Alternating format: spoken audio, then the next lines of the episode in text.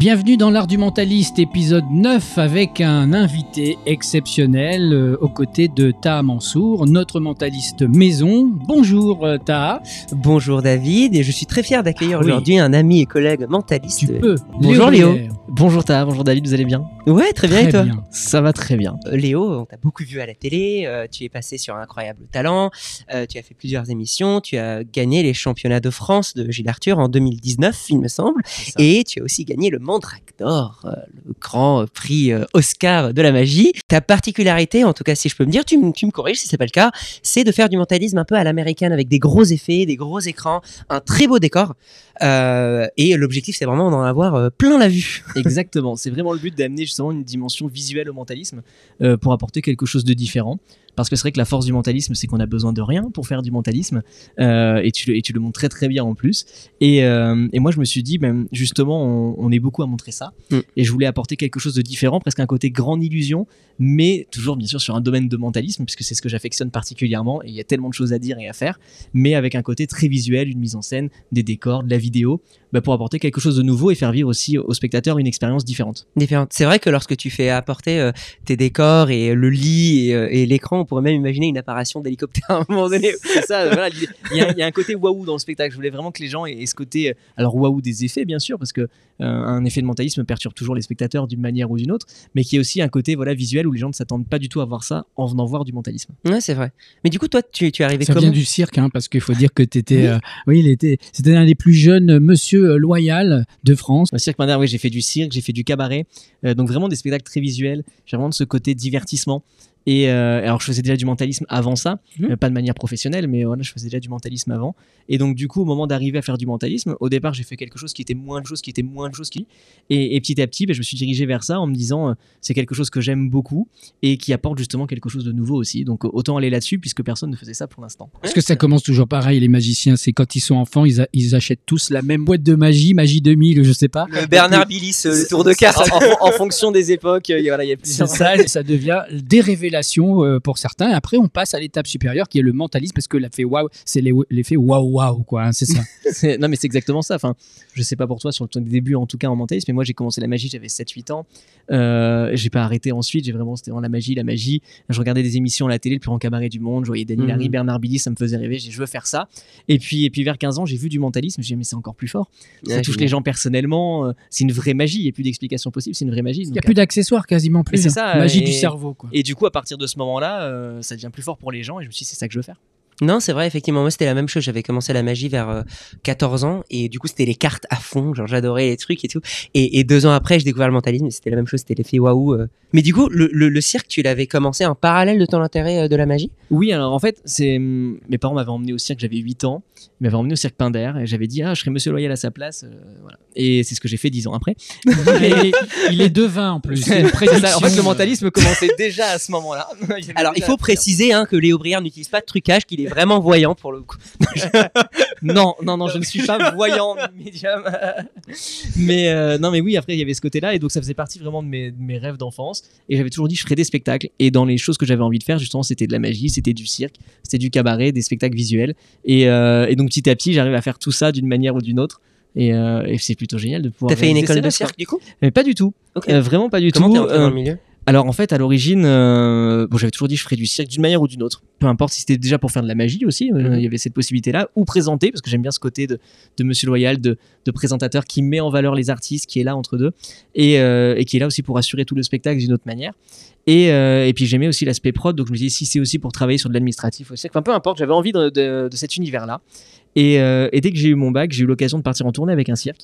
J'avais un ami qui travaillait dans un cirque, il m'a dit viens passer deux jours, euh, t'as toujours eu envie de faire ça, viens voir, au moins tu verras si ça te plaît vraiment euh, le cirque.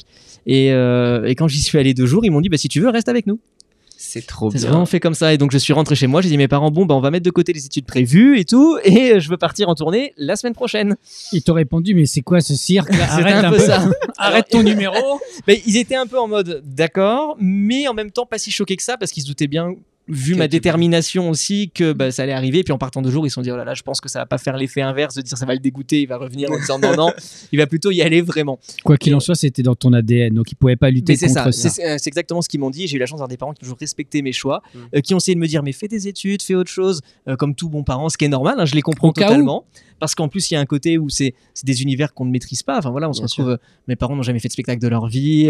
voilà, ils aiment aller voir des spectacles de temps en temps, mais ça n'a jamais été des, des fous de ça. Donc ils se sont dit part dans un univers totalement inconnu, euh, on tournait avec un cirque. Enfin voilà, il y avait un côté vraiment. euh, donc ça s'est fait comme ça. Et, euh, et à la base, je suis parti pour gérer tout l'administratif justement de ce cirque-là.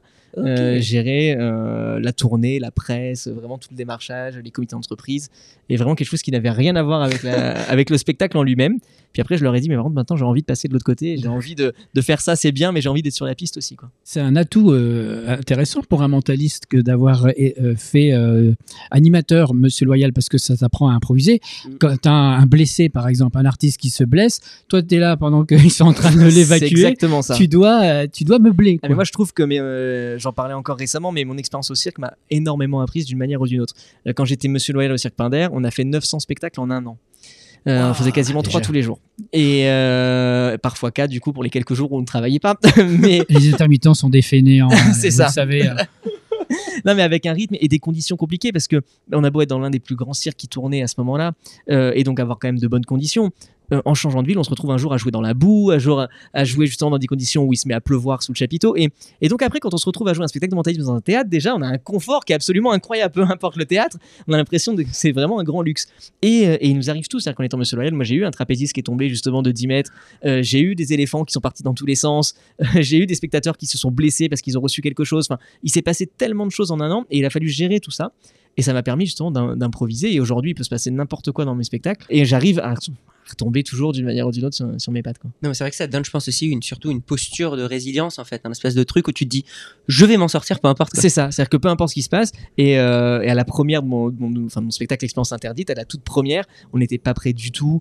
Euh, on n'avait pas eu le temps de faire un filage. On avait la- des journalistes qui étaient là. On avait la, la télé qui était là. Euh, tout le monde me dit, mais Léo, euh, faut pas jouer. Enfin, franchement, on n'est pas prêt du tout. Il faut pas y aller. Mes co-auteurs fait annule. Et là, je fais, mais non, on a, on a la presse qui est là. On était complet. Enfin, c'était pas possible pour moi Ouais. d'annuler. Et je me suis dit, mais peu importe ce qui va se passer, on va, on va assurer. Et effectivement, il s'est passé, mais tout et n'importe quoi. Mais on est allé au bout de ce spectacle, les gens passaient un bon moment et, et tout s'est bien passé d'une manière ou d'une autre. Pas comme Ouais. je l'aurais voulu à l'origine, bien sûr, euh, parce que ça n'a plus rien à voir entre cette première et ce qui se passe actuellement sur scène. Mais en tout cas, voilà, et, euh, et je me dis, bah, j'arriverai toujours à m'en sortir. C'était mémorable pour les spectateurs autant que pour toi. C'est ça, c'est dans les deux sens. et Et, et toute l'équipe technique derrière. L'équipe technique, c'est ça. Je sais même pas si c'était cette date-là où j'étais venu te voir la première fois à l'expérience interdite ou c'était une autre. Euh, non, non, c'était bien avant. C'était parce que je pense que tu l'as vu à Paris la première fois. Ouais, je l'ai vu deux fois, euh, pareil. et en fait, avant Paris, on avait fait deux dates dans ma région. Ok. Et, c'était à ce moment-là, mais c'était assez, assez épique. Je peux comprendre. Mais en tout cas, il y a une belle évolution dans le, dans le spectacle. Moi qui l'ai vu plusieurs fois. Je trouve qu'un spectacle de mentalisme, il vit aussi. Enfin, déjà, c'est du spectacle vivant qu'on fait, peu importe. Mais un spectacle de mentalisme encore plus parce que, comme on est dans l'interaction en permanence avec le public, on a beau euh, prévoir leur réaction, savoir ce qui va se passer. Une fois qu'on commence à jouer, il se passe toujours des choses justement imprévues. Il y a forcément, même au bout de 50 représentations, un spectateur qui va faire quelque chose et on n'a jamais, on aurait pensé un seul instant qu'il fasse ça. Mais Ça vraiment. arriver. Et, et on a beau tout faire et pour essayer de le prévoir parce que on prévoit des portes de sortie, on prévoit plein de choses Bien sûr. mais on peut pas tout prévoir. Et donc en fait, un spectacle de mentalisme, je me dis que il est jamais complètement fini. C'est-à-dire que là, on est à quasiment 200 représentations de, de l'expérience interdite. Euh, il a changé énormément, et je pense que même sur les dernières, il va encore changer. Encore Parce que d'un coup, on va penser à quelque chose en se disant, mais pourquoi on n'a jamais pensé à faire ça comme ça?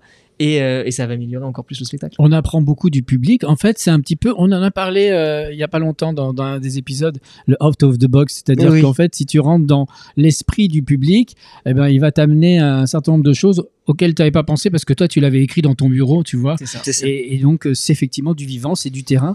Je me souviens d'une expérience que tu as vécue où euh, tu, fais, tu demandes les prénoms de, de, te- de tes spectateurs euh, qui arrivent sur scène et il t'est arrivé un truc Ah incroyable. oui, euh, effectivement. J'avais eu, euh, du coup, c'était un numéro où j'avais fait monter euh, plusieurs personnes sur scène.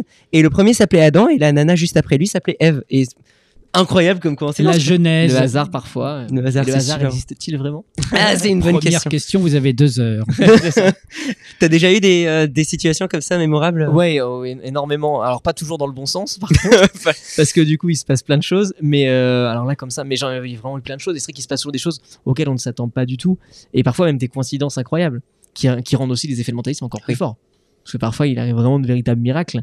Et, euh, et après, là, il faut en profiter. Et, Bah, bien sûr. et profiter de ce moment. Et, et limite, on pourrait presque arrêter le spectacle à ce moment-là et dire c'est bon. voilà, euh, voilà, c'est bon. on s'arrête là, c'est magique, ça, ça devient magique. Mais c'est ça qui est, qui est top parce que on a beau avoir un spectacle très écrit, euh, chaque jour il est complètement différent.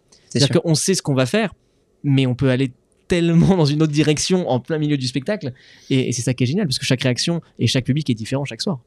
Bah, surtout les magies de GI où on répète et en gros le. De C'est qui- ça. De qui Les, les grandes illusions, pardon. Les, Ah, les GI, c'est les grandes illusions dans le slang. euh. Vous aurez un glossaire euh, euh, le- lexique. tout le langage euh, utilisé euh, par, par les magiciens mentalistes. Enfin, les magiciens mentalistes. On se retrouve. Que- que- quelle a été ta référence enfant, le grand mentaliste, le grand magicien, ou même un artiste qui n'est pas forcément dans la magie, mais qui t'a dit oh, ça, moi j'ai envie de faire ça. Alors moi en fait à, l'origine du coup je regardais comme beaucoup d'enfants du coup le plus grand cabaret du monde. Donc j'étais là je me disais oh là là Dany Larry Bernard Billy c'était vraiment les Mhm. gens qui me donnaient envie. Et puis après quand je me suis vraiment intéressé euh, à ça j'ai dé- j'ai regardé un peu ce qui se faisait partout ailleurs pour voir autre chose. Et, euh, et j'ai envie de dire c'est vraiment David Copperfield Ah. qui euh, qui à l'origine en fait au début je ne connaissais pas assez son travail parce que je suis pas la génération de David Copperfield. Et euh, j'avais juste entendu parler certaines choses de vraiment de méga illusions de grandes illusions impossibles. Et j'avais que cette image là et en me disant oui mais il y a des trucs à chuter il y a plein de choses. Et sans voir vraiment le toute la finesse du travail qu'il y avait derrière. Mm. Et, euh, et en m'intéressant de plus près à ça, j'ai découvert bah, qu'il y avait des grandes illusions, mais pas que ça. Et qu'en fait, il y a énormément de choses derrière qui étaient hyper intéressantes. Donc moi, David Copperfield, et puis après, en m'intéressant beaucoup plus au mentalisme, Darren Brown, Mm. évidemment. Mais, euh, mais c'est c'est venu beaucoup plus tard, en fait. C'est vraiment venu Ok. beaucoup plus tard. Darren Brown, vous pouvez regarder sur des plateformes comme Netflix. euh, il a fait toute une série. Alors évidemment, il y a son spectacle qui a été capté, Mm. mais il y a aussi euh, une série de. Alors c'est pas des fictions, mais c'est c'est des caméras cachées euh, grandeur nature absolument incroyable parce que Mm. tout est lié. Et On va on va piéger une personne qui a été euh, préparée psychologiquement et c'est juste bluffant parce que les thématiques sont presque bah, posent des limites de morale, de moralité qui sont intéressantes. C'est hein. ça. Mais c'est justement ce qui est intéressant et c'est d'amener. Je pense que Darren a amené aussi le mentalisme ailleurs Ouais. et il a apporté quelque chose de nouveau et ça a permis aussi de refaire connaître la discipline. Bon, pas spécialement auprès du grand public d'un coup, parce qu'auprès du grand public, il y a eu des séries comme Mentalist, etc., qui ont vraiment amené euh, aux gens ah ça existe le mentalisme, alors qu'il y en avait Ouais. avant tout autant, mais euh, ça a vraiment donné une dimension. Mais par contre, auprès des magiciens, auprès des gens qui s'intéressaient à ces domaines, je pense que Darren a apporté quelque chose de dire mais le mentalisme, ça peut aller tellement loin et ça peut faire vivre des expériences aux gens tellement incroyables que c'est vraiment une discipline intéressante. C'est vrai que ah, il y a eu vraiment un avant et un après mentalisme quand on regarde même dans les créations et dans les livres. Il y avait avant, il y avait Max Maven et d'autres mentalistes, mais ils étaient tous dans la même posture de on est maître, on est un peu voyant, on a et des on, pouvoirs on a des pouvoirs. euh. Et lui, c'est le premier qui est en mode bah non, en fait, on va pas faire ça. On va avoir une approche un peu plus psychologique et plus rapprochée des gens. C'est ça, je pense, qui a fait le gros déclic. Quoi. Oui, et je pense que du coup, les gens, ça a apporté quelque chose de nouveau au moment où on pouvait avant avoir une image un peu plus ringarde Mm. de ce côté, euh, justement, euh, ah, mais je suis un grand mage, je vais lire dans les pensées, ou dans ce qui se faisait même avant euh, au musical avec les, les duos de télépathes, Mireille Miroska, ce genre Ouais. de choses. Parce que ça, c'était vraiment aussi un, un mentalisme que les gens voyaient beaucoup qui n'appelait pas mentalisme, c'est- c'est vraiment les, les télépathes, la télépathie, et, euh, et ce côté bah, justement euh, musical, veste à paillettes, euh, robe à paillettes et duo. Et, euh, et du coup, il n'y avait pas trop de mentalisme solo auprès du grand public, en tout cas on en voyait de moins en moins. Vrai. À l'époque, on s'en moquait aussi. Il y avait Pierre Dac et Francis Blanc. Est-ce que vous pouvez le faire? Oui, je peux le faire. Il peut le faire, on peut l'applaudir. il y avait une grande caricature de ça parce que c'était très exagéré. Enfin, et, euh, et avec Darren, on est revenu sur quelque chose qui devenait crédible pour les gens et, Ouais. et avec quelqu'un qui avait, qui était capable de faire des choses incroyables, mais qui était comme nous. Ouais, c'est ça. Et surtout crédible. Mais je me rappelle, euh, je crois que j'avais vu les statistiques et un de ces épisodes qui avait le mieux marché dans ses premières émissions de télévision, c'était un épisode où il avait fait un pierre feuille ciseaux. C'est tout bête, mais en fait c'est là où on voit le changement. Jamais quelqu'un avant aurait dit bah je peux prédire un pierre feuille Attends, ciseaux. c'est important ce que tu es en train de me dire. Tu peux me faire euh, m'entraîner pour que je gagne à tous les coups un pire feuille Pas ciseaux pas tous les kings, mais disons qu'il y a des techniques et des à vie Shifumi à vie. Alors fun fact, c'est vrai qu'il y a des tours autour de ça. Et moi, je me rappelle que à à Centrale, dans mon école d'ingénieur, j'avais commencé à créer ma petite réputation parce que je, je faisais des petits paris de, de Shifumi à toutes les Euh, Une personnes. réputation d'arnaqueur, tu veux dire ouais, on va dire ça. Voilà. Mais du coup, j'avais des gens qui me suivaient euh, dans les couloirs qui me disaient Maintenant, pierre, feuille, ciseaux, je veux te battre. Et du coup, c'est drôle parce que c'est simple et ça montre la puissance de ce truc-là. quoi. C'est ça. Et pour juste pour rebondir par rapport à la réputation d'arnaqueur, Ouais. parce que effectivement, en tant que mentaliste, on est des arnaqueurs, mais Ouais. la différence c'est qu'on est des arnaqueurs honnêtes. Parce qu'on dit aux gens qu'on les arnaque. Et, et la différence est là, c'est-à-dire que oui, on est là pour ça, mais ils le savent très bien. Et en fait, il y a, il y a une sorte de consensus et un jeu qui se crée comme ça, et c'est accepté par les gens. Mais ils En savent fait, qu'on est là pour les arnaquer. Vous êtes des influenceurs. Exactement. Oh là là Mais des vrais influenceurs dans le bon sens du terme, parce que Ouais. euh, c'est de l'influence plus que de la manip. Bien sûr. Absolument. Quand les deux sont d'accord, hein, quand les deux parties sont d'accord, c'est ça. C'est ça. Non, mais c'est c'est ça qui est intéressant, c'est qu'on a un espèce de contrat euh, qui, qui est clair en fait. Ouais, avec un le contrat public. moral avec le public qui, qui vient justement pour se faire duper, qui vient pour se faire influencer d'une manière ou d'une autre et, euh, et qui a envie de ça. Donc du coup, on les arnaque, mais de manière honnête parce que parce qu'on le dit très bien qu'on n'a pas justement de pouvoir surnaturel et qu'on n'est pas capable de faire euh, des choses comme ça. Ouais, tout, c'est vrai. tout le monde joue le jeu en fait. hein, Ouais, c'est ça, tout le c'est monde, ok. On parlait de David Copperfield, mais en fait, euh, ton spectacle pourrait avoir une vie à Las Vegas Hmm. parce que tu l'as conçu aussi de manière très visuelle, euh, très grandiose. Donc, euh, est-ce que c'est c'est pas une envie Euh, si, c'est une envie, bien sûr. Mhm. c'est aussi une envie. Et c'est bah, vraiment une volonté de se dire, justement, c'est des spectacles américains qu'on n'a pas l'habitude déjà de voir en France de base, Bien sûr. et encore moins du coup en mentalisme, mais déjà même en règle générale. Et, euh, et justement, enfin, moi j'aime beaucoup ça. J'ai été plusieurs fois à Las Vegas, j'ai eu pas mal de spectacles, et, et j'aime ce côté-là. Et j'aime justement faire vivre l'expérience waouh aux spectateurs en dehors du côté mentalisme, mais vraiment par la, par la musique, par, la- par le visuel, par les effets. Enfin, vraiment, c'est un ensemble. Et, euh, et donc, on a vraiment voulu sur ce spectacle, mais que ça soit visuel extrêmement, qu'on apporte ce côté décor, qu'il y ait des effets de surprise tout le temps, Ah ouais. et, euh, et que les gens aient ce côté-là de se dire ah ouais, euh, c'est plutôt cool. Et En fait, c'est spectaculaire au sens littéral du Ah, terme. c'est vraiment ouais, voilà, ce, ce côté spectaculaire, ce côté chaud. Mais du coup, c'est vraiment David Copperfield qui t'a influencé par rapport à ça. Qu'est-ce qui t'a inspiré de faire, d'apporter ce côté un peu spectaculaire en mentalisme? Alors là, c'est une bonne question. Je pense que c'est différentes inspirations. Il n'y a pas eu une personne en particulier où je me suis dit euh, ah c'est du mentalisme visuel comme j'ai envie d'en faire. Euh, Il n'y a pas eu ça. Je pense que c'est vraiment un ensemble, différentes expériences justement de, de spectacles. Je dis que j'ai voyagé pas mal à Las Vegas pour voir des spectacles, mais pas que des spectacles de magie. Euh, Parce que Mm. comme j'ai fait du cirque, j'ai vu beaucoup de spectacles du Cirque du Soleil. Euh, j'ai fait du cabaret, donc j'ai vu aussi des, des revues cabaret. Enfin des choses qui n'avaient rien à voir. J'ai fait de la musique, donc j'ai. Enfin voilà, vraiment j'ai. J'aime bien aller dans des univers différents. Et donc, je pense que c'est ce tout, ce côté cirque, magie, mentalisme, cabaret, qui fait que bah, je me suis dit, voilà, on peut faire ça. Et, et j'ai des inspirations qui viennent un peu de tout ça. Tu sais comment il s'appelle ce C'est un, un jeune il- magicien de la vidéo qui a cartonné pendant des années sur les réseaux sociaux parce qu'il faisait que des trucages Oui. vidéo. C'était des trucages vidéo. Je sais plus comment il s'appelle. Oui, euh, Mais alors, je comprends, c'est un effet waouh parce que c'est c'est dingue ce qu'il fait. Il y, a, il y a quand même du travail. Mais est-ce que c'est de la magie? Non, pour moi, c'est pas de la magie. Ouais. Mais euh, alors après, il y a deux écoles, parce qu'on peut dire qu'on peut tout utiliser pour faire de la magie, à partir du moment qu'on De bluffe les gens. Mais après, moi, je compare toujours la magie. euh, c'est intéressant parce que pour moi, la magie, c'est la même chose qu'un film, qu'une émission télé, que plein de choses. C'est-à-dire qu'il ne faut pas connaître ce qui se passe derrière. Mm. C'est-à-dire que ne serait-ce qu'une émission télé, quand les gens regardent l'émission devant leur télé, ils imaginent pas comment elle a été tournée, ils imaginent pas toutes les coupes qu'il y a eu, tout ce qu'on a demandé au public de rigoler avant, d'applaudir, enfin, tout- toutes les coulisses d'une émission qui sont logiques pour pouvoir produire l'émission telle que justement les gens ont envie de la voir. Qui C'est ça. qu'il est dans Yoda ou dans Mickey, quoi. On n'a pas envie Non mais voilà, c'est la même chose. C'est comme un film, c'est-à-dire que quand on regarde un film, on n'imagine pas que euh, bah, derrière cette maison, en réalité, il y a rien. que c'est juste un décor sur un échafaudage.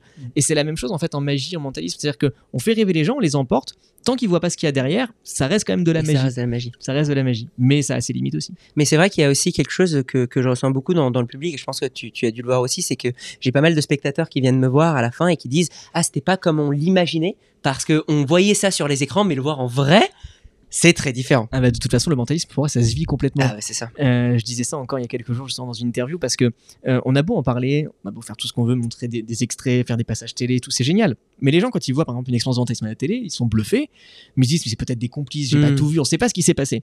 Alors que quand ils viennent dans une salle vidéo. de spectacle, mais voilà, on, ils, ils imaginent plein de choses et c'est normal parce que certains l'ont utilisé et même sans ça, de toute façon, on sait que ça existe. Alors que quand on assiste vraiment à un spectacle, bah, on voit que c'est son- soit nos proches, soit nous-mêmes qui participons et on se rend compte tout de suite de ce qui se passe et les meilleurs ambassadeurs d'un spectacle, je pense que tu me rejoindras là-dessus, c'est les spectateurs Ouais, eux-mêmes 100%. parce que justement ils vont vivre une expérience de dire mais c'est incroyable vas-y faut, faut que tu y ailles je peux rien te raconter vas-y parce que c'est incroyable et il y a vraiment euh, que les personnes qui vivent vraiment les expériences qui euh, qui se rendent Qui compte peuvent de la force du mentalisme J'adore, euh, quand on discute d'art, voir le processus de création d'un spectacle. Et du coup, ma question, c'est comment t'es venu, euh, on va prendre l'exemple de l'expérience interdite, comment t'es venu l'idée? Est-ce que tu réfléchis d'abord par visuel, c'est-à-dire tu te dis je veux tel ou tel visuel. Alors il y a plusieurs choses.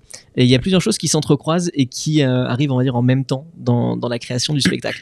Parce que justement il y a l'idée visuelle déjà. Il y a le dire qu'est-ce qu'on a envie d'avoir comme décor de base? Et et à partir de ce moment-là on s'est dit bon on a envie d'avoir un peu de vidéo donc il faudrait un écran. Enfin, on est parti là-dessus mais on voulait pas juste un écran. Donc déjà Mm. l'idée de départ c'était ça. Euh, ensuite on s'est dit de quoi on va parler? Et donc là on avait plein de thématiques plein de choses qu'on avait qu'on avait envie d'aborder mais on s'est dit, il faut pas être trop restrictif, il faut partir sur quelque chose justement euh, qui peut nous permettre d'aller plus loin et de mettre pas mal de contenu dedans et pas s'enfermer dans une dans une thématique parce que parfois il y a des choses qu'on adore, mais de là à faire une heure et demie de spectacle sur cette même thématique, Ouais, c'est compliqué. euh, on reste coincé dans un espèce. Et donc du coup, euh, on a les thématiques qui arrivent en même temps et, euh, et ce que j'ai envie de montrer aussi en effet. Hmm, Et donc, euh, alors, on n'écrit pas les, la thématique par rapport aux effets que j'ai envie de montrer, mais, euh, mais par exemple, je savais que j'avais envie de faire une expérience sur le thème médical euh, d'une manière ou d'une autre. Je m'étais dit, j'ai envie de faire un truc médical parce que ça va, ça va trancher un peu. Alors, on était avant le Covid, Euh, c'est-à-dire qu'on avait, on avait acheté des masques, on avait acheté du gel hydroalcoolique pour la mise en scène, et on, est, on était avant le Covid. Ça a servi. Ça a Donc servi. voilà, ça a servi, mais sur le moment, on s'est dit, bon, de vin, encore une voilà, fois. on y, on y Moi, revient je le dis, hein. on y revient. Mais pas dans le bon sens dans ce cas-là, mais bon. Et donc, euh, donc il y avait cette thématique-là. Euh, on s'est dit, j'ai envie de parler des réseaux sociaux parce que je trouvais que c'était très présent dans la vie des gens, que ça les influençait. Donc j'avais envie de, voilà, de parler de ça, qui n'avait rien à voir avec l'univers médical. Mais donc en fait, ce que je fais, c'est que je fais une sorte de cahier des charges en me disant, euh, j'aimerais bien parler de ça, j'aimerais bien parler de ça. J'ai envie de faire une expérience sur ce thème-là. Je- ça se trouve après l'expérience ça va partir complètement hein, parce que des fois ça arrive où je me dis mais ça colle pas à ce qu'on raconte et, ça, sûr. et ça part mais euh, au niveau décor j'ai envie qu'on ait un écran on verra ce qu'on en fait et, euh, et on pose tout ça avec mes co-auteurs avec mon metteur en scène avec le compositeur enfin vraiment avec toute l'équipe euh, pour voir justement où on va aller et donc on avait cette thématique des 10% du cerveau Mhm. en se disant c'est une thématique intéressante parce que on peut parler de toutes les failles du cerveau et on peut relier en même temps si cette théorie est vraie bah, qu'est-ce qu'on pourrait faire si on avait plus de 10% Si on déplace. voilà. Et donc on est vraiment parti de ça et en se disant mais on peut relier à une expérience médicale parce que si on fait des recherches en fait l'expérience pourrait permettre de décupler les capacités du cerveau. Enfin on est vraiment parti là-dessus et c'est comme c'est que c'est venu. Et à partir de ce moment-là on s'est dit mais on parle du cerveau notre écran si c'était un cerveau ça serait génial. Mhm. Donc on a fait un écran en forme de cerveau et tout est venu comme ça. Et comme on voulait pas qu'un écran on a rajouté bon, des barlettes de chaque côté histoire bah, de prolonger mais que ce soit pas juste un écran et que et ces barlettes pouvaient donner un, un côté neurone justement de faire plein de petits points plein de choses qui interagissaient nous permettaient vraiment d'aller plus loin. Et tout est venu comme ça en fait. Ah, c'est marrant. Donc, du coup, c'est un peu comme si tu avais plein de différents points et thèmes et tu essayes de trouver les manières de les relier pour créer une image globale. C'est Ouais, exactement c'est ça. les liens, tu crées une trame en fait. Et puis après, on se rend compte qu'il y a des choses qui ne vont pas du tout dedans, donc ça part. Donc, ça part. ouais. Donc ça part. Et puis après, on retrouve des choses parce que euh, quand on s'est mis justement à parler des failles du cerveau, on s'est dit, mais moi je voulais parler des réseaux sociaux. Mais en fait, c'est parce qu'on a des failles dans notre cerveau qu'on se fait avoir par les réseaux. Ah. Et en fait, on a réussi à relier comme ça plein de choses Oui, et, euh, et à réussir à tout coller petit à petit comme ça et, euh, et arriver à ce spectacle. Quoi. En fait, t'es un peu ton propre monsieur loyal, quoi. Et c'est un peu ça. les liens entre tes numéros. C'est un euh, peu ça. Mais c'est aussi un, un grand travail d'équipe parce que du coup, on est plusieurs dessus. C'est ça. Ce qui Vous êtes permet combien aussi- en fait? Alors sur l'écriture en elle-même, on est vraiment quatre. Ah oui. Euh, ce qui permet quand même de pas mal brainstormer, d'échanger. Et après, on rajoute bah, le compositeur justement pour dire bon bah voilà ce qui va se passer, voilà l'ambiance qu'on a, qu'on aime et on pense que ça peut coller avec ça. Qu'est-ce que tu peux en faire Génial. et, euh, et pareil après pour les pour les vidéos qu'on intègre et ainsi de suite. En fait, tout se crée comme ça avec le régisseur aussi qui crée les lumières, le créateur lumière, qui on se dit bah là on a envie d'une ambiance un peu dark, un peu voilà parce que c'est une séquence médicale donc il faut un peu de pression. De. Euh, avant quand même on va pas faire de la pression pendant une heure et demie donc il faut quand même que ça soit sympa donc euh, sur cette séquence là il faudrait plutôt que ça soit sympa et, et tout se fait comme ça aussi avec les gens qui créent les décors en se disant voilà on a besoin de ça de ça d'une ambiance comme ça et, et tout se fait petit à petit En tout cas, c'est quelque chose que j'avais déjà remarqué euh, dans le spectacle. Les décors et les ambiances lumière euh, se varient vraiment bien. Et euh, c'est quelque chose pour lequel je suis vraiment sensible, cette espèce de variation de rythme. Et je trouve que c'est vraiment très bien travaillé. Donc, euh, ouais parce que bah, dans le processus d'écriture aussi il y a les thématiques mais il y a aussi ce qu'on a envie de faire vivre aux gens émotionnellement et moi je voulais dans l'expérience interdite qu'il y ait vraiment un ascenseur émotionnel hmm. On voulait que les gens adhèrent à une théorie et à quelque chose pendant une heure, euh, en se disant mais ça y est, ce qu'ils nous racontent est vrai, euh, on est vraiment embarqué. Pour finalement se dire c'est faux, mais si c'est faux, bah, c'est hyper décevant parce que ça Mm. fait une heure qu'on est en train de croire à quelque chose. Et donc il y a vraiment un ascenseur émotionnel. Et finalement, ouais, mais même si c'est faux, c'est génial. Donc ça remonte pour arriver sur un final où il peut y avoir des erreurs et donc ça retombe pour remonter finalement. Et je voulais vraiment ce côté ascenseur émotionnel. Et ça aussi dans l'écriture, on le, on l'a dès le début. On a envie d'avoir ces cassures, ces moments où ça tombe. Et, euh, et après, bah, ça se retranscrit aussi par les musiques, par les lumières, Par par, les lumières. décors, par les expériences qu'on fait, euh, par le texte. Enfin, il y a vraiment plein de choses qui rentrent en compte. Mais euh, c'est pour ça que tout est assez lié dans le processus de création. Ouais, c'est vrai. Surtout qu'à la fin, tu termines avec un message assez euh, beau. On a un public qui est vraiment très éclectique. On- Mm. Je me suis rendu compte que j'avais des familles, j'avais, j'avais des coups, j'avais des plus jeunes, des moins jeunes. Il y a vraiment de tout. Et à un moment donné, on a essayé de savoir justement le, le public qu'on avait. On s'est rendu compte qu'on avait le public le plus large possible. Mm. Donc on s'est dit à chaque fois, il faut qu'il y ait ce, ce double niveau de lecture. C'est-à-dire que les gens qui viennent voir un spectacle vraiment pour se divertir sans se poser de questions, pour être bluffés, eh bien, ils ont un aspect visuel, ils ont vraiment un côté chaud et ils sont bluffés par les expériences. Mm. C'est tout. Par contre, ceux qui ont envie de voir du mentalisme, parce qu'il y a plein de messages dans le mentalisme, parce qu'on peut aller beaucoup plus Bien loin et sûr. on peut réfléchir à plein de choses, eh ben, ils ont un double niveau de lecture pour aller plus loin et avec plein de sous-entendus, plein de messages justement derrière et ils repartent avec plein de questions et en me disant ah oui mais du coup euh, vous avez raison si je réfléchis à nos imperfections dans la vie etc et donc ils partent vraiment beaucoup plus loin mais en tout cas l'un n'empêche pas l'autre à chaque fois histoire que personne ne soit euh, laissé pour compte au cours du spectacle Est-ce que tu assures le service après-vente après? Parce que sur les réseaux sociaux, il y a du débat. Il y a des commentaires, il y a Je- des messages J'essaie privés. d'assurer le plus possible le service après-vente. J'aime bien être à la sortie, justement. Et puis Mm. aussi pour permettre aux gens de discuter entre eux. Ouais. Bah, De faire le lien. Parce qu'il y a des gens qui disent oui, c'était bien, mais j'y crois pas. Un tel, ça devait être un complice. Bah, regardez, un tel, il est juste là. Ouais, allez, lui poser la question. Allez le voir. Et là, justement, les gens commencent, en général, même petit à petit, à aller interroger les gens qui ont participé aux plus grosses expériences. Parce qu'ils se disent, mais c'est pas possible. Et le fait de discuter entre eux, bah, ils se rendent compte justement que c'est pas, que c'est pas des complices, que c'est possible. Parce qu'un comédien pourrait pas aller jusqu'au bout, surtout quand la personne est venue en famille. Enfin, vrai. on pourrait pas tenir le, le truc à ce point. Et c'est ça que je trouve intéressant, c'est que les gens, bah, du coup, entre eux se disent c'est ça. Et après, ils me renvoient des messages en disant, vous savez, j'étais la personne qui a écrit ça, qui a pensé ça, euh, qui a fait ci, qui a fait ça. Donc c'est ça qui est drôle. C'est aussi le défi de votre, votre vocation. hein. Bien sûr. C'est d'en convaincre tous les jours un peu plus. C'est ça. Et puis c'est aussi, de toute façon, après quelqu'un qui a une conviction comme ça, on ne pourra pas la faire changer. Et, euh, et après, cette personne changera d'elle-même au bout d'un moment. Mm. Mais, mais nous, on est là pour offrir quelque chose. Si vous vraiment, vous ne voulez pas y adhérer, c'est que vous êtes venu déjà dans cette démarche de ne pas adhérer au spectacle. Ouais. Et là, après, on peut plus rien faire pour vous. Quoi. Mais- Voilà, mais c'est ça qui est intéressant aussi, c'est que personne ne reste indifférent au mentalisme. Moi, Ça, c'est ce qui me plaisait. On parlait tout à l'heure de magie, de mentalisme. Euh, la magie, oui, on peut aimer, ne pas aimer, être bluffé, peu importe. Mais, euh, mais le mentalisme ne laisse vraiment personne indifférent. Le plus grand kiff, c'est quand euh, euh, le- les plus sceptiques sont les collègues, Ah oui. les mentalistes qui vont voir les spectacles des autres en disant non mais ça c'est pas possible, t'as un truc. Non, ça c'est sûr. Surtout que je- moi j'ai remarqué que d'expérience, les gens qui viennent avec l'état d'esprit le plus sceptique, c'est en général les meilleurs vendeurs après du spectacle parce que ils pensent qu'ils vont être challengés, ils vont machin, mais en fait c'est des gens qui cherchent juste à être émerveillés en fait. Ouais, moi c'est mes spectateurs préférés. Les sceptiques, Ah, voilà. c'est mes spectateurs préférés. Parce que ceux qui sont convaincus d'avance vont repartir justement en croyant qu'on a un pouvoir, un don, ce qui n'est pas le cas non plus. Donc, euh, donc euh, on va trop loin avec eux. Et les sceptiques justement se disent mais c'est incroyable ce que vous avez fait parce que moi j'arrivais, j'y croyais absolument pas. Et, euh, et vous m'avez bluffé. Et là, et là c'est les meilleures réactions. Quoi. Et c'est eux qui vont ensuite revendre le Et c'est spectacle eux qui vont en faire parler, la ouais. pub et nous rapporter de la moula. Parce Alors qu'on est là juste pour ça. Toujours dans- le lexique vous, vous avez donc euh, GPI là je sais pas quoi et Moula Moula euh, c'est c'est un qui est un euh, illusionniste euh, digital. c'est Jean-Claude Moula. Pour le coup, non, mais c'est vrai. Non, mais pour le coup, il y a vraiment un Il y magicien. a vraiment un qui magicien s'appelle qui Moula. s'appelle Moula. Je que une blague moi. Et du coup, là, t'as une idée pour un prochain spectacle? Oui, euh, on est en train, enfin, on commence tout juste à écrire le, le nouveau spectacle. Demain, justement, on est en journée d'écriture euh, Oh. euh, avec mes co-auteurs. Mais euh, l'idée de base du spectacle est vraiment venue. Alors, c'est chose intéressant. Je pense qu'il y a des idées qui viennent de partout, tout le temps. On parlait tout à l'heure d'inspiration, et moi, je parle vraiment du principe que ça peut venir de tout. Et, euh, et là, en fait, j'avais plusieurs idées pour le nouveau spectacle. J'avais des idées que je trouvais trop restrictives. Pour l'instant, Ok. c'est des thématiques dont j'avais envie de parler, mais pour moi c'était trop trop restreint pour une heure et demie et on risquait vraiment de, de tourner en rond dessus. Et, euh, et je cherchais la thématique assez large, comme en fait cette théorie des 10% qu'on avait pour l'expérience interdite, qui nous permettait de mettre plein de choses dedans, et puis par contre d'amener ça sur un, un terrain complètement différent à l'arrivée et pas faire exactement ce que les autres avaient fait. Et, euh, et j'étais dans le métro, j'ai regardé un enfant et cette thématique m'est venue d'un coup. Donc vraiment, En regardant rien à voir. J'étais dans le métro, j'ai regardé l'enfant et là d'un coup j'ai pensé à plein de choses et, et tout s'est imbriqué dans ma tête. J'avais la thématique, ce qu'on pouvait mettre dedans.